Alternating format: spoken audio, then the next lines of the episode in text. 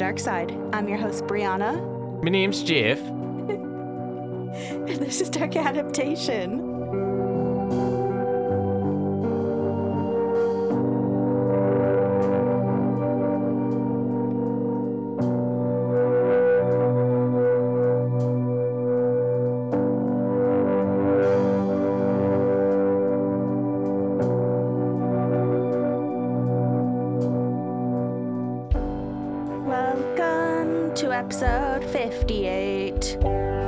Episode. Hi, Jeff. My name's Jeff. I mean, hey, Jeff. hey. You do it so much better than me. I don't know why. I just was in the kitchen and I was just like to myself, my name's Jeff. and you're like, did you just say my name's Jeff? And now I can't stop saying it. For like three hours. This is how it starts, and it's gonna last a whole week. Uh, randomly in s- weird silent moments. My name's Jeff. I can't even do My name's Jeff. It's because you picture Channing Tatum. I in it. do, and he just looks like he looks drunk, tired, and also like he has to fart or something. So he's just making this stupid face. Oh God, my that's like God. ninety percent of my existence. drunk, tired, and having to fart. Yep. So you are you are Jeff. Hey, Jeff. Oh my god. Anyway, hello. It's episode fifty-eight. It's um, uh, It's an episode. yeah, this is an episode. Yeah. I'm looking at my notes here. Um, what did I write to myself?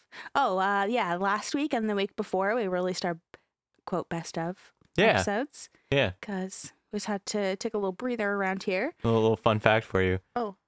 Those are my favorite episodes. Yes, that's why he chose them. Yeah. How'd you guys like Pig Woman? Pig Lady's my favorite. Pig woman. Pig Woman. My favorite is her mother, who comes into the court and just starts screaming that her daughter's basically a piece of shit. That's why I love it. and they wheeled Pig Woman in on a bed Yeah. to testify. Oh my oh, god. it's fucking beautiful. I should have, I have to re-listen to those. Those are so long ago. I mean, they weren't because they came out two weeks ago, but I didn't listen to them two weeks ago. I listened to them when I, we did them, Mm-hmm. which was episode seven. Mm-hmm. But yeah, we released those because we like to do that sometimes. The little best of series, you pick those because they're your favorites, and we needed a break around here. Yeah. Plus, gave me time to dive into this case, which is like kind of two cases in one, but like, well, you'll see. Okay. But it's two parter Ooh. again. Yeah. because just because you know me there's so much involved Yeah. and uh yeah okay so i think that we should just get started because i got so much to Go. tell you Ew. And go. this week we're staying in the jazz age Go. we're staying in the jazz age this week to discuss a notorious crime that's being called the oj simpson drama of its time oh God. Just the drama Yeah. not the oj part just the drama part I've been called the OJ of my generation. Oh my god. That's when you go, oh, um, run. Yeah. Oh shit, this run. guy is the new juice. From the cops onto the highway for several minutes before pulling into your own driveway. yeah, that's a good one. That's a good one. Mm-hmm. It reminds me of um I am in the market for a new Ford Bronco, by the way. Right, right. White? Yeah. Mhm. I like it to show dirt. Mhm. Has to. People need to know I'm rugged. Have you ever heard uh Dave Chappelle's stand up? Um I've heard of this Dave Chappelle you speak of. well he did one and like the catch each time he was talking was like that was like the first, the third, whatever time that he met the juice. oh my god, it's so good. I fucking love Dave Chappelle. I love his stories about meeting people. It's Rick James, bitch. Okay, uh, let's let's not record this and go watch the Chappelle show. Yeah, this is anyway, guys. See ya. Enjoy the uh, third best of episode. the juice. the juice. Okay, anyway, here we go. OJ Simpson drama of its time. That's just Mm. what it's being called by like one person or something. The story of Walter Collins started as a missing child case, but quickly evolved into a media frenzy.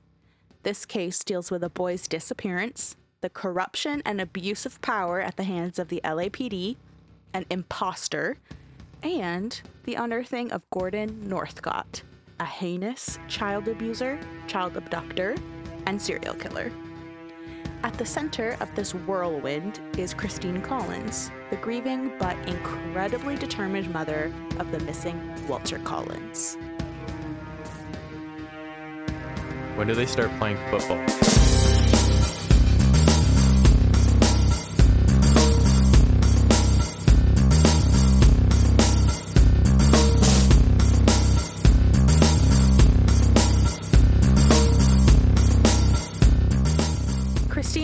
Collins was born Christine Ida Dunn on December 14th, 1888, She sure did. in Los Angeles, California. Cali- Yo, California. you're on the wrong side of the boardwalk, partner. Yeah, on the wrong side of the accents. You know, There's a Uh, tunnel under Ocean Boulevard. Don't you, partner? Okay, that's enough. oh my god. This, this this episode is so good. There- There's no listeners left. No, they're like, "What the fuck did we tune into?" Is there aren't these people good enough to have best of episodes? these people are full of shit. okay, all right. Christine was described as a handsome woman with prominent features. That cannot be either a compliment or like a real good dig. Yeah, it was like, oh, I don't really know what else to say better. Say something nice about her. She's so handsome with very prominent features. What? She's got strong hands. Oh, Like, me too. she married Walter J. Collins. Now, her son is named Walter and her husband is named Walter. So if I say Walter Sr., hmm Walter Sr. is her husband. And if I just say Walter, that's the son. okay. So she married Walter J. Collins, uh, Walter Sr., and they had a son, Walter, like I said, and they had Walter on September 23rd, 1918. Okay. Walter Sr. proved himself unreliable over and over. Their finances were a mess, and Walter Sr. couldn't hold down a normal job. And in retrospect, this was because he wasn't really working normal jobs, you know? Oh. Walter Sr. was an ex convict using an alias. So, Walter Okay. J. Collins' real name was Walter Joseph Anson, and he was hiding his shady past from his wife. A past that included serving two prison terms for robbery and running a speakeasy. Okay. And history repeated itself with Walter Sr., who was sent to prison for a third time after being convicted of eight armed robberies, and he was incarcerated at Folsom State Prison. Okay. Eight armed robberies. Folsom Prison. Yeah. That's a big one. Yeah. Yeah. So when he was arrested and sent to prison, Christine championed for her husband, saying that he had always been a stand up man. He must have temporarily lost his mind because his mother was really sick. Uh, but she had no idea that, you know, her husband was using an alias and that this Mhm. wasn't his first offense, He was living a double life. basically. Yeah. Christine was now a single mother in the 1920s, which was like an anomaly. Yeah, that's fucking rough. And she was left to raise Walter on her own in their middle class neighborhood of Mount Washington in Los Angeles. Mm. At first, this was daunting to her, especially being a single mother at this time, but she snapped out of the spell and handled her new reality as a breadwinner with dignity and grace. She got a job as a supervisor at a telephone exchange and is said to have prided herself on her professionalism and her ability to maintain a non emotional, business like manner when dealing with men in authority. Okay. This is a demeanor that would be very beneficial to her in the near future. All right. It's also a demeanor that I should probably try and adapt, but It's, I don't think you could do it. I to be quite honest. no, no, I can't. No. No, you're right. Because she was a supervisor at you know, a telephone exchange company where they're constantly busy. She worked long hours, often into the evening and on weekends. And then any spare time she had was spent with her son and writing letters to the prison board and other officials, begging them to release her husband, as she and their son needed the financial support and she just wanted her family back together because this was like the core family. Like Mhm. Walter Sr.'s mother was around, but she was really sick and she just wanted like this little family back together. She in her letters she was insisting that he was a good man and was adamant that he like just must have had a temporary lapse in sanity because he'd never do something like that. Right. So Christine finally received a response letter from Thomas Gannon, who was on the prison board. And Thomas outlined how her husband has been in prison multiple times for various shady dealings, and he's not as innocent as she's making him out to be.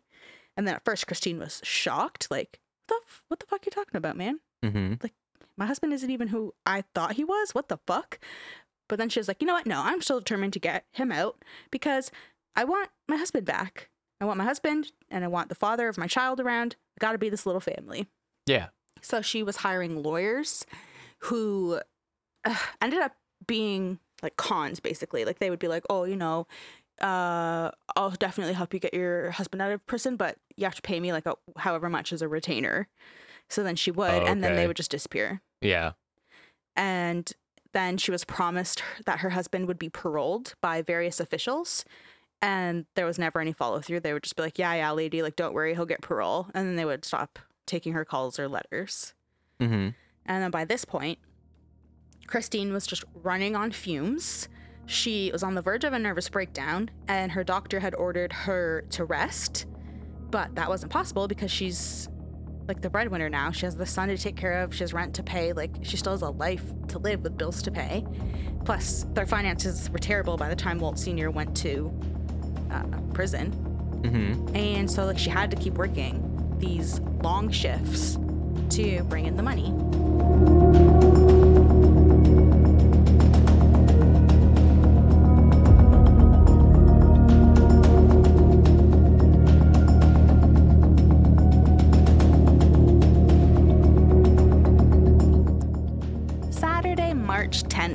1928, was a beautiful sunny day in Lincoln Heights, Los Angeles.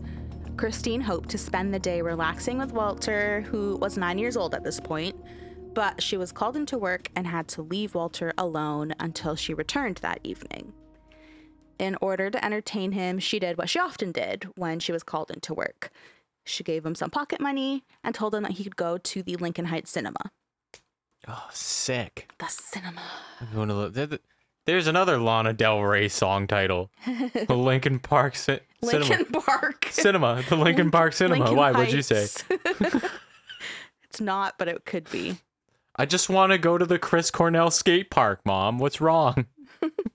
Chris Cornell was in Lincoln. No, but they're just they're friends. Oh, yeah. they were Jesus friends. Christ, I don't know And where also, you are, I think the lead singer of Linkin Park killed himself, and so did Chris Cornell. yes, that's true. Get it? Good. The similarities? Like, my mind Bored. is like a maze wrapped in an enigma, wrapped in genius juice. You're demented. You're good luck topping that, Brianna. Anyway, I can't, go ahead. and I won't even try. You're fucked, kid. okay, didn't go to Lincoln Park Cinema. Hmm. She gave him some money so that he could go to the Lincoln Heights Cinema. right, right. So she left for work, and Walter got dressed, putting on a red plaid lumber jacket, brown cord trousers, and a gray cap. And then he left their house located at 217 North Avenue 23 to head to the cinema. And he likely left just before 5 p.m. because the neighbor, Mrs. Baker, saw Walter at the corner of Pasadena Avenue and North Avenue 23 at 5 p.m. Sorry, Mrs. Baker is the most 1920s old lady I've ever fucking heard. Of course, your neighbor is Mrs. Baker. yeah, and that's how she's reported. Like, Hmm. no first name. She's just straight Just- up Mrs. Baker. You know, Mrs. Baker. Everyone knows Mrs. Baker of Lincoln Heights. Mm-hmm. Christine returned home that evening, but Walter was not in the house. This was surprising to her because he always came right home after the movie was over. He was reported as being a very good kid. He listened, he didn't cause trouble, and he always returned home, especially on the weekend when he wants to spend time with his mom, who's like never home because she's always working. So panic was starting to set in. Christine called local authorities and reported her son missing. The police were not helpful in the slightest, What? saying that they weren't going to go look for some kid who was likely to come home any minute. Nice. Yeah, so she was told to call back if the quote runaway didn't return within 24 hours. You're legally required to wait 24 hours until reporting a missing person, which is, by the way, that's not true. No, it's If you ever hear that, it's not true. It's not true. No. So Christine was like, fuck sakes, and just kind of sat there with her thoughts for a bit.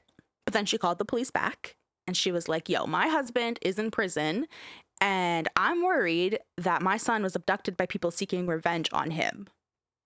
So this prompted the police to actually take Christine seriously and then they began searching for Walter. Mm. The LAPD didn't have much to go on though, because aside from the neighbors sighting, like Mrs. Baker saying, I saw him at five uh, at this corner, there were no other clues or sightings of Walter. So they were basically stuck. They're like, "Oh, well, I don't see this kid in the neighborhood. So they decided to report the disappearance in the Los Angeles Times in hopes of encouraging people to come forward with tips. This is turning into like LA noir. LA Noir.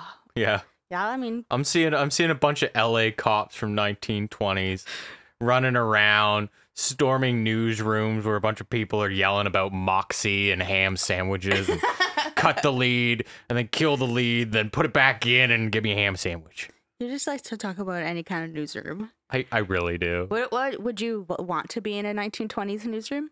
I would love that. You know why? Hmm. That was back when reporters got fucking paid. What a what a shame yeah. That they got paid. No, I'm just kidding. so, putting an article in the Los Angeles Times actually did help sort of. There there was tips that started pouring in. One of these tips was that Walter was allegedly spotted as far north as San Francisco and Oakland, um, which, I mean, obviously we're fucking Canadian. so I was like, how far north is it? so it's roughly 380 miles or 600 kilometers north, which is a between five and a half to six hour drive. Okay. So like okay. it's it is far north Yeah. from Los Angeles. Like this is how bad I am with this. My gauge is how cold I think the area generally is. what the fuck does that mean? California's fucking hot. Like if I if it's like winter, I may go vacation there. But I sure Southern as California. yeah, but I sure as fuck am not about to go to like Oakland No, that's true. ever. Let the record show Dyson Wells will never. No, I don't own a bulletproof California. vest. What if it was the? No, I'm just kidding. What if it was the 1920s? Oh god. I don't even think they had vests. Are you kidding? It's custom mandatory attire Mm, hmm to have a vest. Anyways, another reporting was that Walter was sighted at a Glendale gas station. Glendale is in Los Angeles. It's about nine miles away from Lincoln Heights neighborhood. So very close. Yeah. The gas station attendant, Richard Strothers, claimed to see Walter's dead body in the backseat of a car. His body was wrapped in newspaper with only his head sticking out. Yeah, I don't believe him. Me neither. So the attendant I only Just- contacted you because you asked for help in the paper. I thought you had it covered. covered. Good one. Yeah, thanks. That is like a triple meaning. I Thought she had it covered, as in the cops might have had it covered. Mhm. But I thought she had it covered, as in it was in the newspaper. And I thought that you had it covered because he was wrapped in a newspaper. Yeah, That was my genius juice. I'm telling you. Okay, no, not feeding that. So the attendant described the driver of this car with Walter's, you know, apparent dead body in there as a quote foreign looking man, probably an Italian, accompanied by a woman. A man named C.V. Staley was also at the gas station, uh, so he f- apparently followed the couple when they left. and the couple stopped for a few moments in front of a police station and then sped away toward the San Fernando Valley out of town, losing Staley. So then, when the police showed Struthers and Staley Walter's photo, they both said that that was the boy in the back of the car. Okay. I mean, Did they only show that photo? Were there other photos? I think it's just like one photo really that they were using. Have you seen this boy? Yeah, basically. basically. Other tips came in about a couple traveling across California with a boy who was begging them to let him go. Uh, which, if that is like made up, that's scary. And if that's true, that's really, really fucked up. Mm-hmm. It's a nightmare. Yeah. And then Walter Sr. was, you know, of the belief as well, like his wife, that a former inmate had kidnapped his son out of revenge. And they had thought this, like him and his wife, because part of his job in the prison's cafeteria was to report infractions.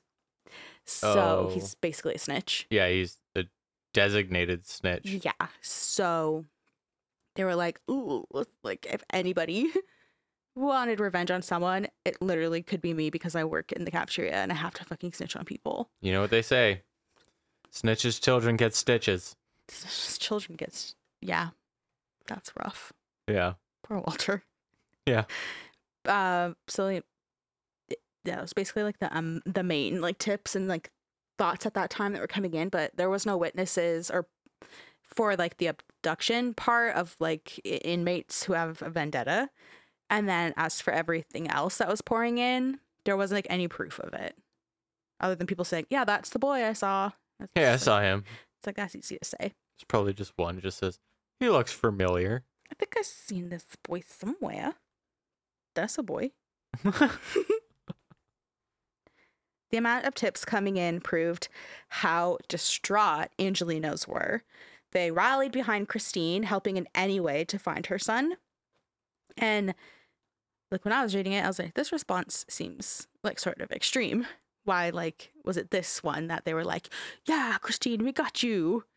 but then I looked up some other stuff from like the 1920s and around this time, and on some of the articles that were reporting details of this story said that basically the city was like already in like an uproar sort of like they the residents were traumatized because there was this string of like recent and very vicious crimes that were happening and they were fed up and frustrated with the LAPD's like apparent inability to handle any of these cases. Okay. So then when Walter went missing, it was just like another thing on top of everything and they were just like losing their damn minds. Yeah. Okay. So It's a pressure cooker. Yes, exactly. So, three months earlier, a 12 year old girl named Marion Parker was kidnapped in LA for ransom by William the Fox Hickman.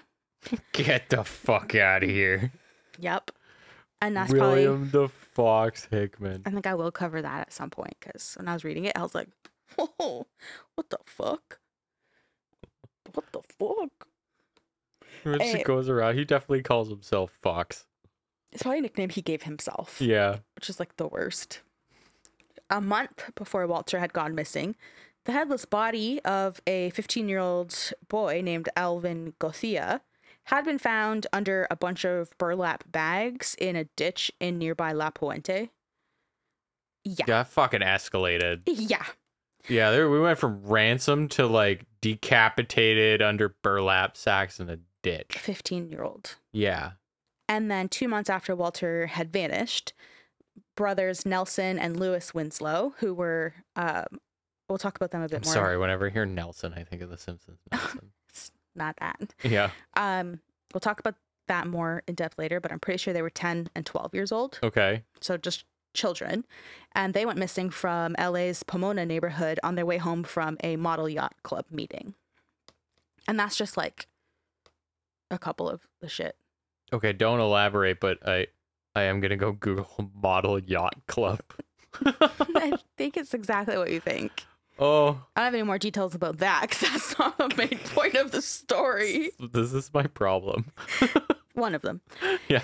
So after Nelson and Lewis Winslow had gone missing, their parents were receiving letters from their sons Mm-hmm. and the first was postmarked for Pomona and said that they were headed to Mexico. And then they got another letter that said that, you know, like, hi, mom, dad, like, we're healthy. We're just like attempting to become famous by remaining missing as long as possible, but like, don't even worry about us.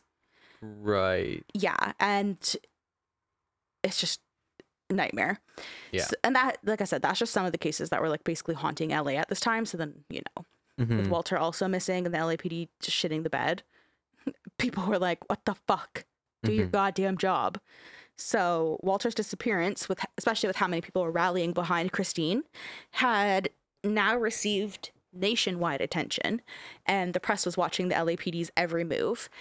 Even though they had conducted this massive manhunt for Walter, they had even dragged Lincoln Park Lake. Actually, Lincoln Park. You're the way you just looked at me, but Lincoln, like Lincoln, Abraham Lincoln, yeah. Okay. not Lincoln. What was? Not I wish Lincoln. people could have seen me. Oh God. what was that? I don't know. Durst. What the fuck was that? I'll never be as cool as Durst. I'm about to Durst burst. Let me tell you. So they dragged Lincoln Park Lake and followed up on it like all those tips and stuff, but there was still no signs of Walter emerging. So sadly, this case was starting to go cold, mm-hmm. and this was just leading to an even larger public outrage. And the LAPD were routinely receiving bad press due to recent corruption scandals. So their inability to locate Walter was compounding their embarrassment. How do you think the LAPD addressed their embarrassment and this claims of corruption? Very gracefully, Brianna. I the LAPD. They have the Midas touch, all right, when it comes to public affairs. They they're very good at this. They they calmed the crowd. They soothed the grieving mother. They kissed babies. They shook hands. False. They they address their embarrassment and claims of corruption with more corruption. Enter a police scandal. Beautiful.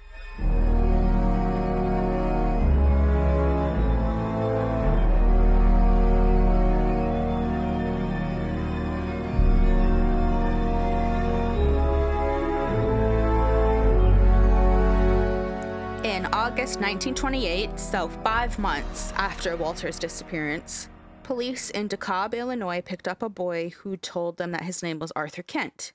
At first, he told the officers that his father had abandoned him, so they placed him with a temporary family where he quickly changed his tune, telling police that his real name was Walter Collins. Mm. And he was the missing boy from Los Angeles. He said that he'd been lying and avoiding their questions to protect his father.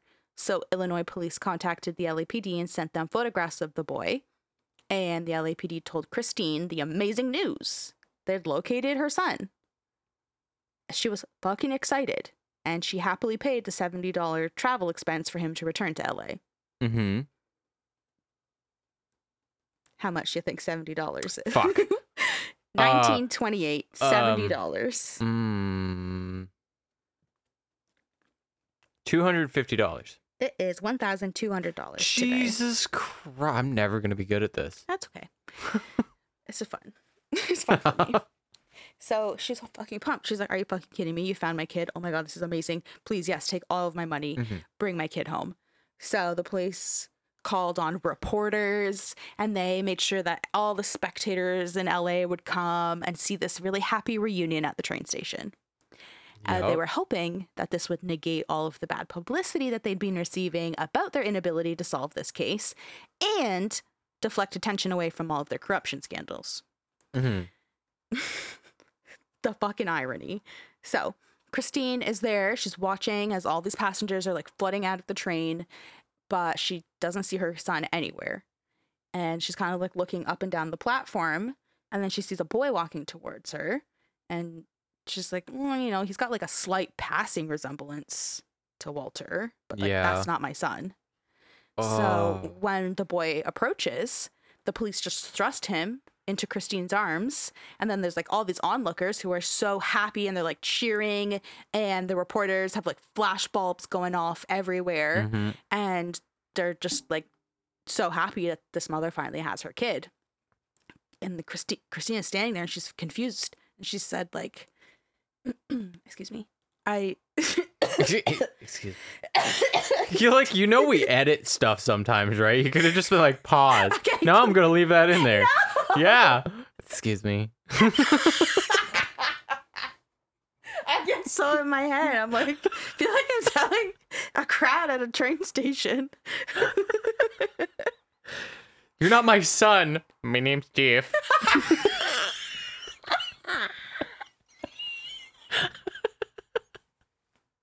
oh fuck!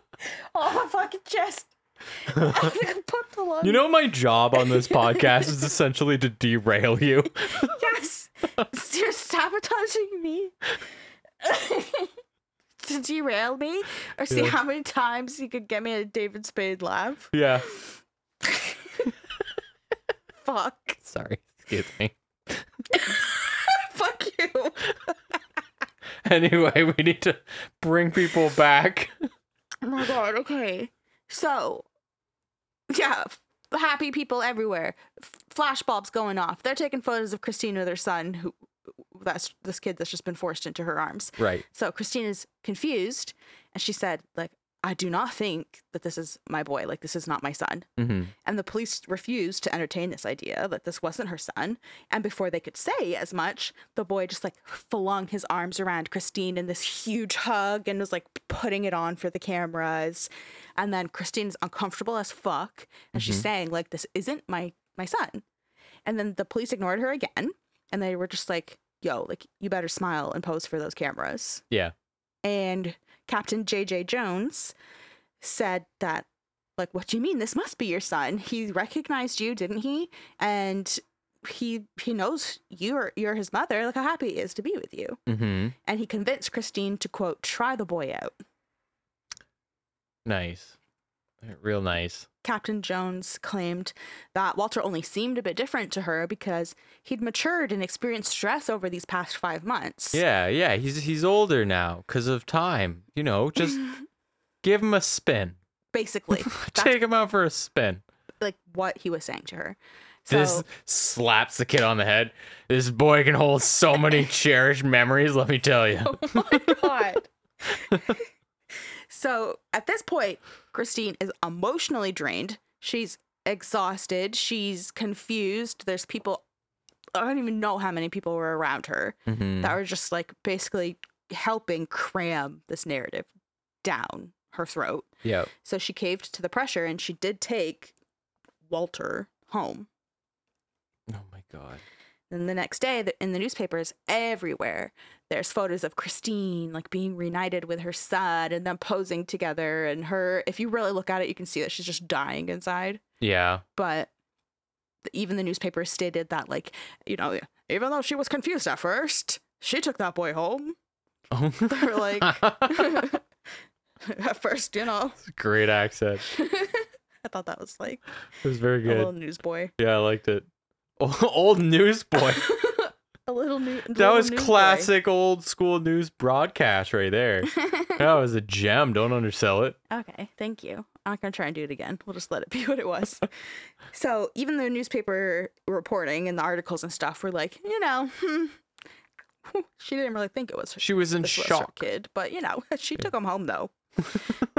and for a few weeks, Christine did live with Walter. I hope people can hear the air bunnies when I. Oh yeah, they're that. they're audible. let me tell you. Christine lived with Walter, trying to adapt to life with her son again. what? And I just wonder, like, what the fuck were those weeks like? Like, what would you even talk about with a kid that you know is not yours? Oh, it's gonna be so upsetting And because was- you're like, kind of like, am I going insane? But then like your kid probably like this kid is is probably like eats the into it. sandwiches with the crust on, and like! You know But Walter always wanted the crust cut off. looks confused initially as to like where his room is. I am just, Very upsetting I thing. Goosebumps. Like, Yeah. it would be like having a weird little alien. Yeah, Like this is changeling style shit going on. It's fucking it would be upsetting. And then like on top of that, if you can if you can keep your mind straight and be like, no, I'm not fucking crazy. This is not my kid.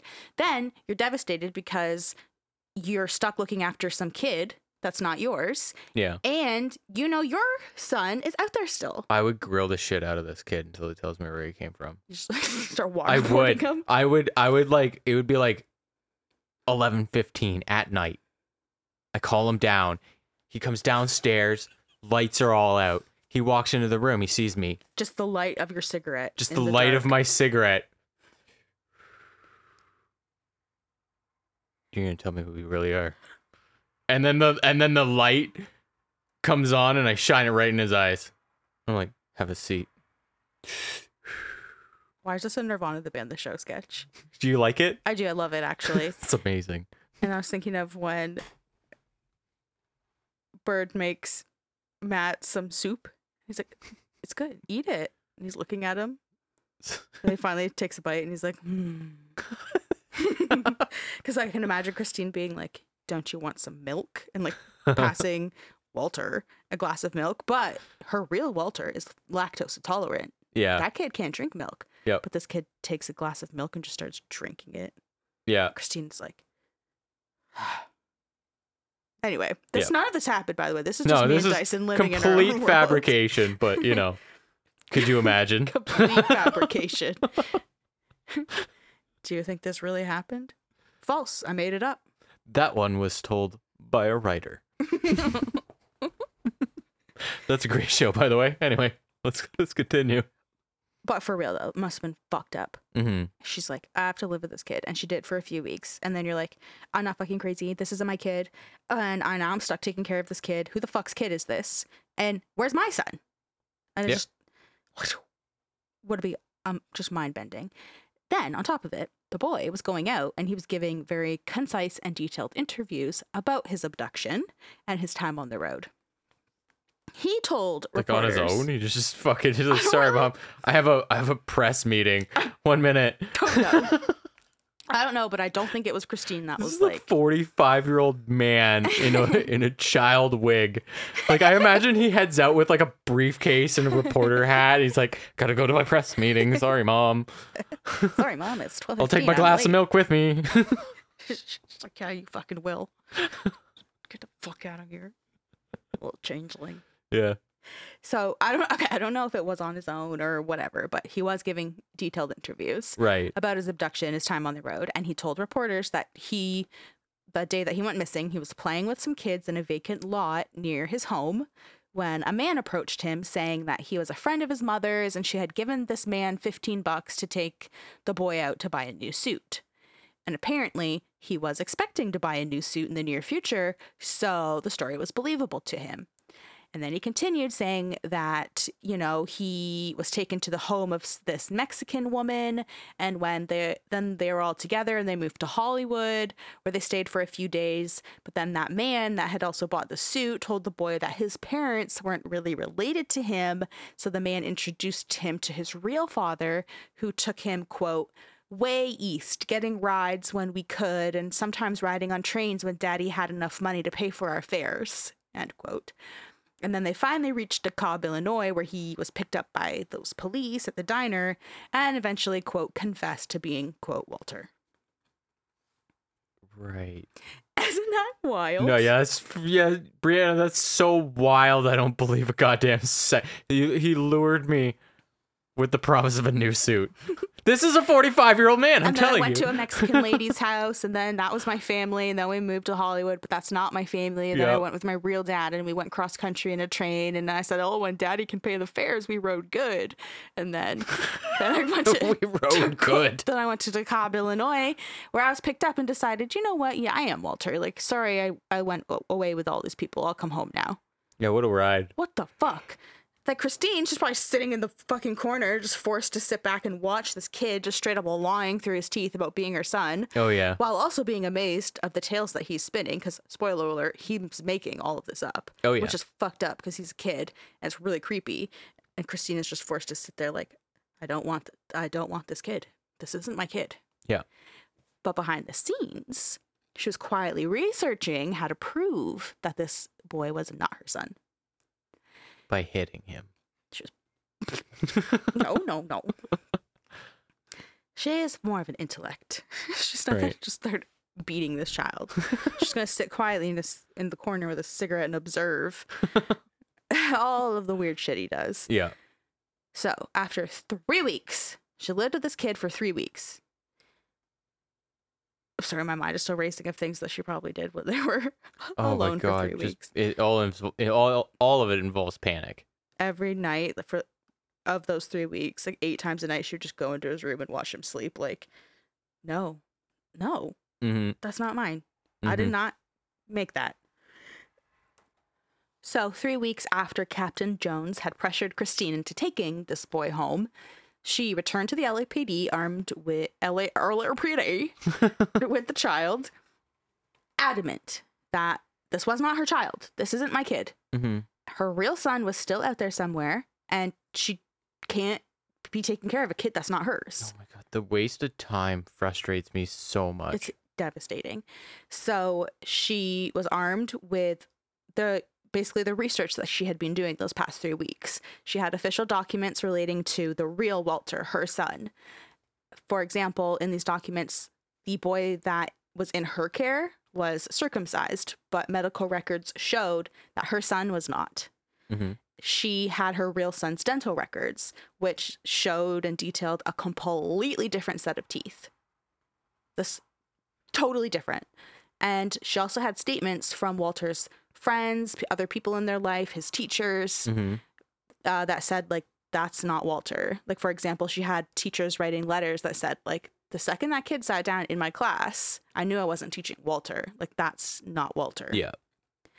And despite all of this, she was treated horribly by the police who were trying to save face while literally watching their corruption crumble before them. Yeah, because this is the dumbest fucking idea they could have possibly went with. That they're just so desperate and obviously just treating Christine like she's an idiot. And Mhm. look how vulnerable this woman and her husband. How vulnerable this woman is. Her husband is in prison. Her son is missing. We can absolutely take advantage of her vulnerability. Mm-hmm. but she's like basically like, fuck you this is my kid so she, she again was like trying to give this kid back she's like i've shown you everything i have that is proving that's not my son and captain jones just ridiculed her they he was calling her a bad mother saying that she was purposefully making the police look bad and according to later court testimony by christine captain jones told her quote what are you trying to do? Make fools out of us? Or are you trying to shrink your duty as a mother and have the state provide for your son? You are the most cruel hearted woman I've ever known. You are a fool. What a dick. Yeah. And Christine stood there and took it and stood firm as well in her position that that boy is not her son. No, of course not. So Jones told her, You're insane and ought to be in a madhouse. You're under arrest and I'm going to send you to the psychopathic ward. Kids' teeth shift all the time, lady, and teachers are drunk 90% of the time. Teachers are women and they are wrong. They're hysterical, let me tell you. So, him saying, You're under arrest and I'm going to send you to the psychopathic ward, that was not a threat. That's exactly what he did. Really? He committed her to the psychiatric ward at LA County General Hospital under a Code 12 internment, which is a term that was used at the time to jail or commit someone who was deemed difficult or an inconvenience to them. Basically, if you if you Doesn't were a sound like it should be a code at all. it isn't anymore, but back then it was. So basically, if you were like, quote, a bothersome person, they could just be like, you know what, I'm going to code 12 your ass. Yeah. And uh, uh, it's 1920s. Like it was easy for them to, to do at the time and to use this code to throw people into psychiatric wards or lock them up in jail when they didn't like them. Get the paddy wagon. We got another one of those annoying ones. Basically, they were like, you know what, Christine, you're a nuisance to me. And I'm putting you in the quote, like, loony bin. Yeah, it's fucked. and like unsurprisingly it happened to women all the time way more than when and it was because they're all hysterical and we're all suffering from the vapors and the fuck That's a southern thing. Southern California. All right, okay, fair. I'll take that. But yeah, you know, uh, women were all fucked. So he was like, "Fuck you, fuck you, fuck you. I'm out, and you're out." You're cool. Points to the kid. God, so inappropriate, but That's what's everything that this guy's done is Oh, I know. inappropriate. I know, I know. So yeah, he he literally put a code 12 on her and she was sent to the psychi- psychiatric ward at the LA County General Hospital and he, he was like suck it up uh, have fun all because she was like I'm telling you this isn't my kid here's Yeah. the proof and he was like this doesn't really Oh, go it drives me nuts that like she had like solid proof. Like that's that's just straight up proving Mhm. that that's not her kid. doing legwork and investigative work that those officers should have done before they gave her a child. But they knew Mhm. exactly what they were doing. They knew exactly that they were just giving her a random kid that obviously wasn't her son Mhm. and hoped that she would just shut up and go away. Yeah, because they coordinated that entire um like The staging publicity of, exactly. stunt at the uh station. It's so gross. And then she's like not settling for it and they just hate they just basically hate her cuz she's a nuisance to them Mhm. and their fucked up agenda. Yeah.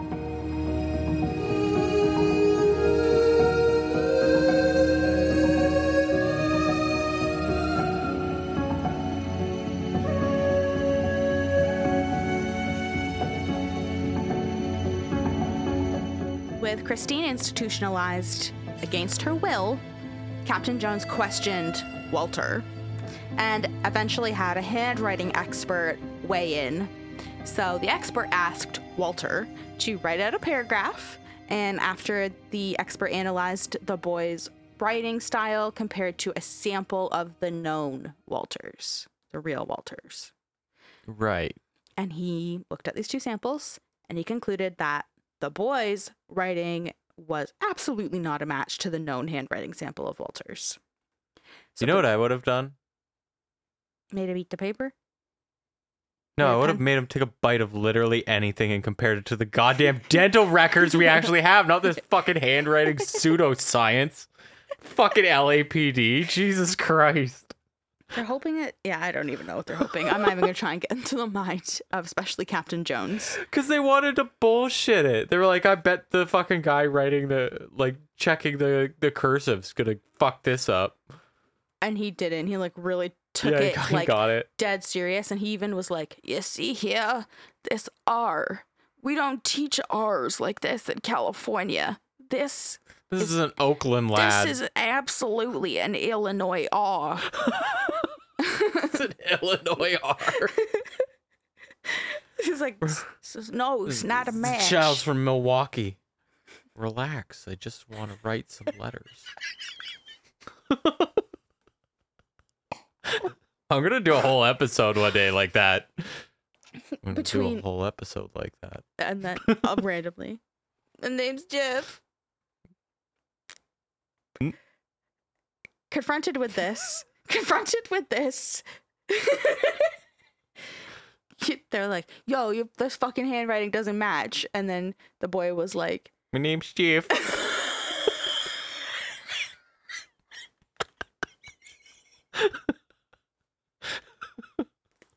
I feel sorry for whoever's not on board with this joke. and they were like, first part of the episode, like, they're probably done with it. Yeah. No. Don't you know how long ago that movie came out? You're so far behind. Every once in a while, a good quote rears its head. I do it all the time with The Hangover. okay, so the handwriting expert, nope. The p- p- Captain Jones, he confronted this kid yeah. and was like, hmm, doesn't match, huh? What I gotta say about that? And the boy was like, okay, okay, okay. I'm not Walter. My name is Billy Fields. and I only pretended to be Walter because I wanted to be in the movies. So Captain Jones was like, the fuck you talking about? You wanted to be in the movies. And then he's like, well, the boy was like, you know, actually, sorry. I want to be in the movies, but my name isn't Billy Fields. My name is Tommy Danny Osborne. Okay. And Captain Jones was like, well, okay, so who what are you Billy or are you Tommy? Who who are you? Why are you here? Yeah. The kid was like, okay, you know what? I'll, I'll really tell you the truth now. And he did. And he said that he was a runaway from Marion, Iowa. And he was 12 years old and his name was, was Arthur Hutchins Jr. So the cop was like, great. Why are you here? What is going on? Besides the fact that we, you know, made you come here. What Yeah. What's your story, kid? What's your story, kid? And Arthur said that his mother had died and he was sent to live this new isolated life with his quote, cold fish of a father and Violet, his malicious stepmother. Oh my god. And I'm gonna start calling people cold fish. cold fish, I know. That's so good. Cold fish of a father. so he ran away from his cold fish and his malicious stepmother. Yeah. and he was hitchhiking around the country and he was working odd jobs and then he had stopped at an illinois roadside cafe and when he was in that cafe a diner told him like oh yo probably not yo because it's 1920 but they're like Yo. whoa you look so much like that missing kid from los angeles the resemblance is uncanny and remember there was like pictures circulating all over the nation Mhm. about walter like it was a nationwide fucking media frenzy you know it was the oj simpson drama of its time Right.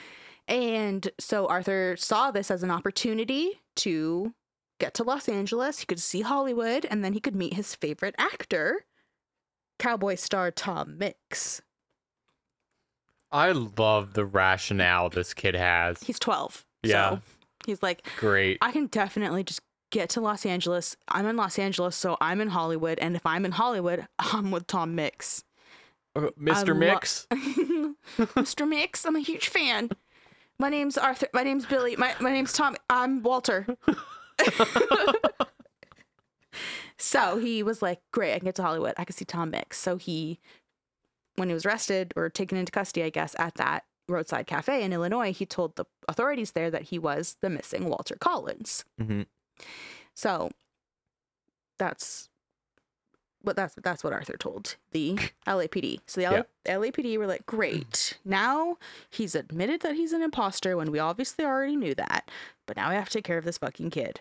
So they contacted this little imposter's family Mm-hmm. and Violet, the malicious stepmother, uh, dreaded stepmother. She came from Iowa, I suppose is where they lived because he said that he lived in Marion, Iowa. Traveled to California by train to come and collect her stepson. Mhm. And then when she was there, she just kind of reveled in like her 15 minutes of fame. And then just oh my god. and then just left. And Arthur was he- this kid showed no remorse for his actions, and he even told journalists and reporters that it was all a game to him. It was just fun. Uh, little shit. That's who he is. Yeah, Yeah. I know he's twelve, but like still fucking Yeah. Crazy. It just goes to show how shitty his fucking parents are, though. yeah, That that's like the not not what he did. His reaction and zero remorse for it. yeah. Plus, you're also Yeah. watching your stepmother who's coming to pick you up, just like basically bask in the limelight that she's Mhm. gonna have for like fucking forty seconds. Yeah. and she just like soaked it all in. And this is her legacy. yeah, all then- these years later. right. And then yeah, when you know, I can just picture it, flashbulbs going off, and they're like, Arthur, why'd you do it? It was all a game. that was good, right? that was great. Played you like Yahtzee. It would be Yahtzee. It would be Monop- Yahtzee. Monopoly. Mon- Monopoly. I don't even know. I think Monopoly came out in the fifties. Oh yeah, I don't know. Uh, I so did fucking- Yahtzee, probably. I don't fucking know. Anyway, this kid was like, it was all a game to me. Yeah. yeah. It's a little Al Capone. What do you want? Leave me alone. Get on the train. it was not a game to Christine. No. who was institutionalized still at this point. Oh my god. She ended up being institutionalized against her fucking will for 10 days before she was finally released. Jesus Christ. And while she was there, she lost her job because, first of all, she's literally locked up and can't go to work, but also the huge stigma that's attached to Mhm. being inside of any sort of psychiatric care Yeah. in the 1920s. Like, like I said, quote, loony bin. They're like, Mhm. mm-mm. And she was in the role of a supervisor. They were like, we cannot have her here. So they Yeah. fired her. And then upon her release, like I said, 10 days later, almost two weeks of her being in this place, she immediately filed a complaint against the city, police chief James Davis, and Captain Jones for false imprisonment and for the LAPD's just atrocious handling of her son's case, Yeah. who was still missing. Yeah. yeah. Well, like, yeah.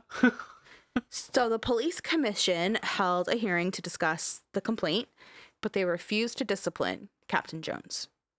Mhm. But since Christine had also filed a complaint with the city, it had to be investigated at that level too. So the hearing was held in the council chambers in the newly opened city hall, and the hearing was headed by the city's health and welfare committee.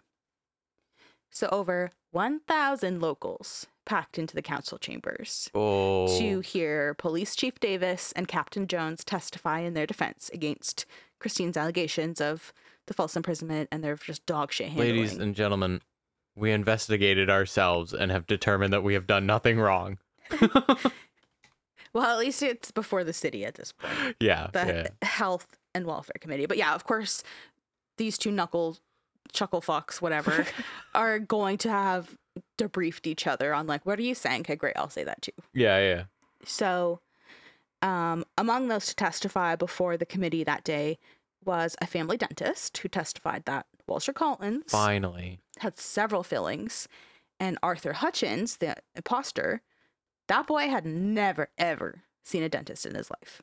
hmm And then there was all the other experts, like the family doctor and the teachers and people who were just like, "That's not her Yeah, son." like literally everyone who has met this kid is like, this is not, this isn't Walter. and like the police don't fucking This isn't even who- Walter Light. No, no, like I said, Christine didn't even recognize any her- son anywhere on that train platform. Yeah. But then as she was like staring at the kid, she's like, "Fine, I guess I can see a passing resemblance, but like I fucking know that's not my kid." Yeah. So, at the um, city hall, these giant speakers were hung outside to accommodate the overflow crowds. Because, like I said, there's like over a thousand people hmm who were, and, and also these people were like in an uproar. They're like pissed off Yeah. um apparently broken microphones prohibited them from clearly hearing all of the witnesses so people in the crowd were yelling like louder and speak up and they're just fucking being little hecklers Yeah. but i'm like how's there broken microphones you literally wrote in this article and many other articles that this is a brand new city hall yeah. Well, I, you know what? I, broken I know. Yeah, exactly. That's my thought too. And also, god damn it, imagine having 1,000 members of a goddamn peanut gallery yelling just yelling at you in the back. and and those 1000 people are on christine's side Yeah. Oh, yeah. they're like fuck you lapd we literally think you're garbage Yeah. So, for those who couldn't attend in person or were there but couldn't hear anything because of these apparent broken microphones, whatever, they could tune into this local radio show where Reverend Gustav Briegleb was a minister and pioneer radio evangelist. I said evangelist. You did. You got that one. Whoa! Oh my God, you know what is so funny? The best of episode that would have just been released wasn't that where I couldn't say, I think it was, yeah. oh my God, that is Evangelist, hilarious." yeah. So, Gustav Briegleb, this minister and pioneer radio evangelist, Nice. he was the pastor of St. Paul's Presbyterian Church in LA, Mhm. who took up important causes in the city throughout the 1920s and 30s. And one of those causes was the poor handling of Walter's disappearance. And through his radio show, he fought to have Christine released from the hospital Nice. And he loved to preach about corruption in the LAPD. Also nice. I love yeah. it. It's just like a fucking like gossipy, like let me spill the tea. Yeah. like, Reverend. you know it's so what? funny. I uh I was okay, well Oh, I'm very very lame and nerdy, but I was listening to podcasts about how um evangelists like reverends and stuff were like Mm-hmm. one of- one of the founding pioneers of radio. Of talk radio. That is well, I mean, Yeah. think about this. It's the 1920s. Yep. Crazy. It is really crazy. So I'm like I'm surprised, but then I guess I'm also not cuz it's like I'm surprised, but also not as well. Yeah. It's it's cool. Anyway. And yeah, so the best part is that like he loved to preach about the corruption in the LAPD Mm-hmm. and he also loved talking about other like salacious topics. Like he was covering the Fatty Arbuckle manslaughter trial Yeah. and he would talk about like sex in movies and presidential Oh, scandals. I thought you were gonna be like tell I thought you were gonna like tell me it was like ankles, hot or the devil's skin. He probably Like- would. he was just like, I don't know. I just think it's so funny that he's this reverend who's also like, anyway, what do you think about that scandal? yeah.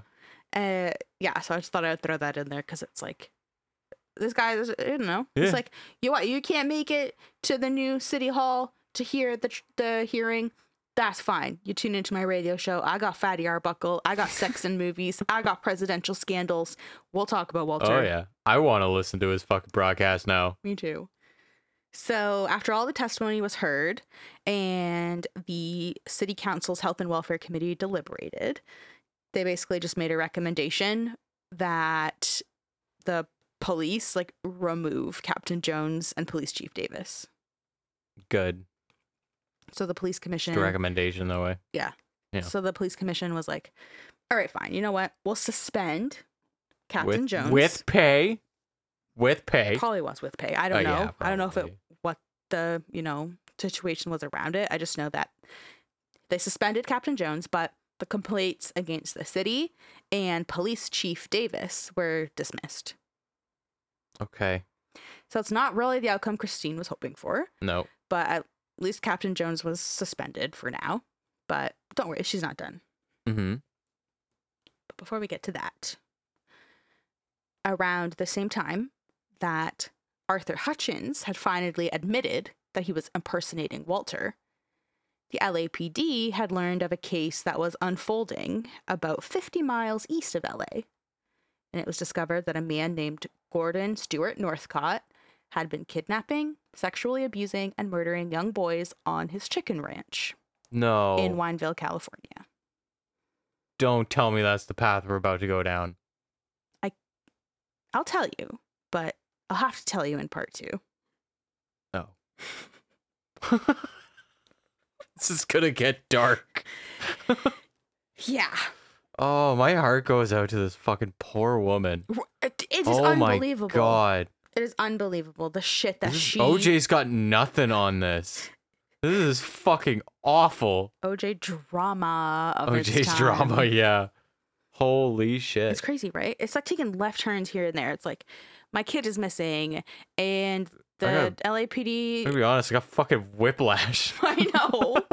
and then they threw her in a psychiatric ward. For 10 What days. fuck? against her will locked her up in there because she was fucking quote annoying. Yeah, she dared prove it wasn't her kid with dental records. These officers just had little tiny mushroom caps of a dick Oh yeah, and fragile egos. yeah. Fucking awful. But Mm-mm. like I said, she's not done. But there is another fucking curveball, left hand turn, whiplash that we got to take when we come back next week to talk about this weirdo chicken ranch. Mm. So, yeah, next week we'll dive into Gordon Stewart Northcott and the case that became known as the Wineville Chicken Coop murders. Oh my god. And we'll also wrap up Christine's story and everything unfolding there with Walter's disappearance. Mhm. Yeah, but at least you. That's part one. I don't know. That's part one. That, that was fucking good. All right. Um, I can't wait. I'm excited. I well, wanna know you what the don't have fuck to wait because we didn't get to record part two. Right, right, right. But right. I'm sorry, listener, you have to wait. Yeah. But uh, if you want to see photos related to this case and all the cases we cover, you can follow us on Instagram at Dark Adaptation Podcast. To see our sources, to buy us a coffee, or check out our merch, you can visit our website, darkadaptationpodcast.ca. And thank you for tuning in this week. And we'll catch you on the dark side. Bye.